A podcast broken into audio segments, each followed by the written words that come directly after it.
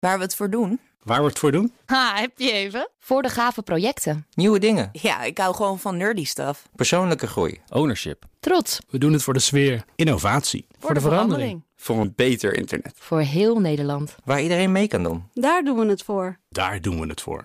Waar doe jij het voor?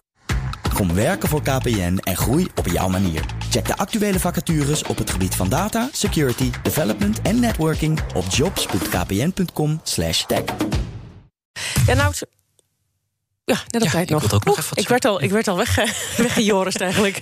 Hey, en nou, eh, weten we eigenlijk ehm, wat het eerder goedkeuren van dit vaccin betekent voor Nederland? Vroeg ik me nog af. Hè, van, Ja. Kunnen wij dan ook zo snel beginnen? Nou, dat hebben we even uitgezocht. Eh, Pfizer laat weten dat het vaccin bij een eerdere goedkeuring ook eerder geleverd kan worden. Dus dat is goed nieuws. Of dat ook betekent dat er in Nederland eerder begonnen kan worden met vaccineren, dat is niet duidelijk. Eerder eh, noemde natuurlijk minister De Jonge 4 januari als eerste mogelijke datum om te beginnen met de vaccinatie. We hebben de GGD even gebeld. Eh, die moet dat natuurlijk gaan organiseren. Maar zij kunnen hier op dit moment nog niks over zeggen. Wordt vervolgd. Fingers crossed.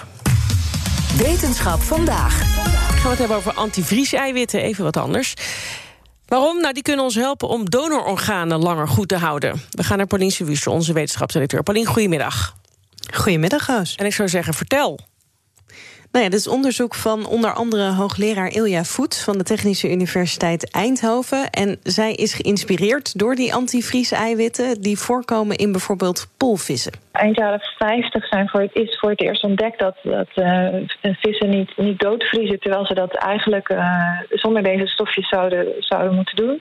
En dan in de jaren 60 is ontdekt wat dan het materiaal is dat ervoor zorgt. En eh, nou ja, sindsdien is dus steeds meer onderzoek hieraan gedaan. En um, uh, ja, dat, dat merk je dus ook dat het onderzoek heel erg fundamenteel en, uh, uh, is begonnen. En nu ook weer allerlei richtingen op is gegaan.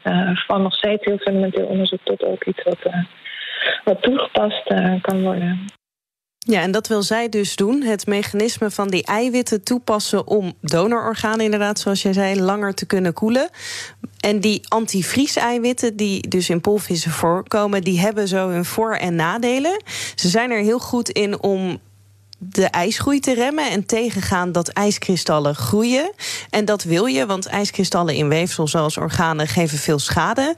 Dus dat is mooi, maar die eiwitten die hebben ook een negatieve eigenschap.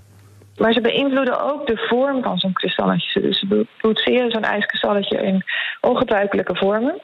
En afhankelijk van het eiwit kan zo'n vorm heel puntig zijn. En je kan je voorstellen als zo'n vorm dan heel puntig wordt, dat het ook door uh, cellen, dat eigenlijk uh, zakjes, met een, omsloten door een vliesje, dat het vliesje doorboord kan worden. En dat je daarmee dus schade uh, berokkent aan, aan zo'n cel en zo'n zo weefsel. En dat wil je voorkomen. Dus je wil eigenlijk weten hoe kunnen we dan een materiaal maken wat ook heel goed die kristalgroei remt, waar we dus weinig van nodig hebben, maar die niet van die hele puntige ijskristalletjes uh, maakt. Ja, en daar zijn ze dus mee bezig. Ze willen eerst precies weten hoe die eiwitten nou werken, om uiteindelijk een synthetisch materiaal te maken die de goede eigenschappen van die eiwitten nabootst. En hoe helpt dat donororganen dan? Nou, donororganen die moet je koelen om ze goed te houden. Want een donororgaan dat staat niet meer in verbinding met het lichaam. En dat orgaanstress en allerlei processen die werken dan niet meer. Afbraak van stoffen, dat soort dingen.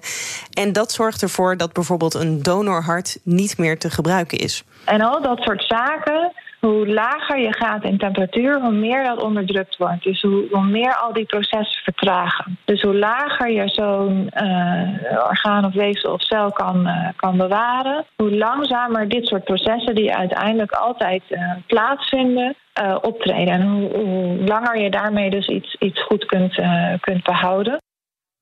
Ja, en nu worden donororganen zoals een hart uh, al gekoeld een beetje. En daarmee kan zo'n hart zo'n vier uur goed blijven.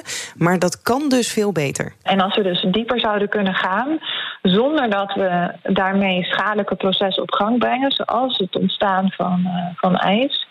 Dan zou je dus dat proces uh, dat al die stressreacties en dergelijke op gang brengt, kunnen vertragen. En daarmee dus langer de functie kunnen behouden buiten het, buiten het lichaam. En dat gaat nog wel even duren voordat we daar zijn, maar daar werken ze nu dus wel heel hard aan. Paulien, dankjewel.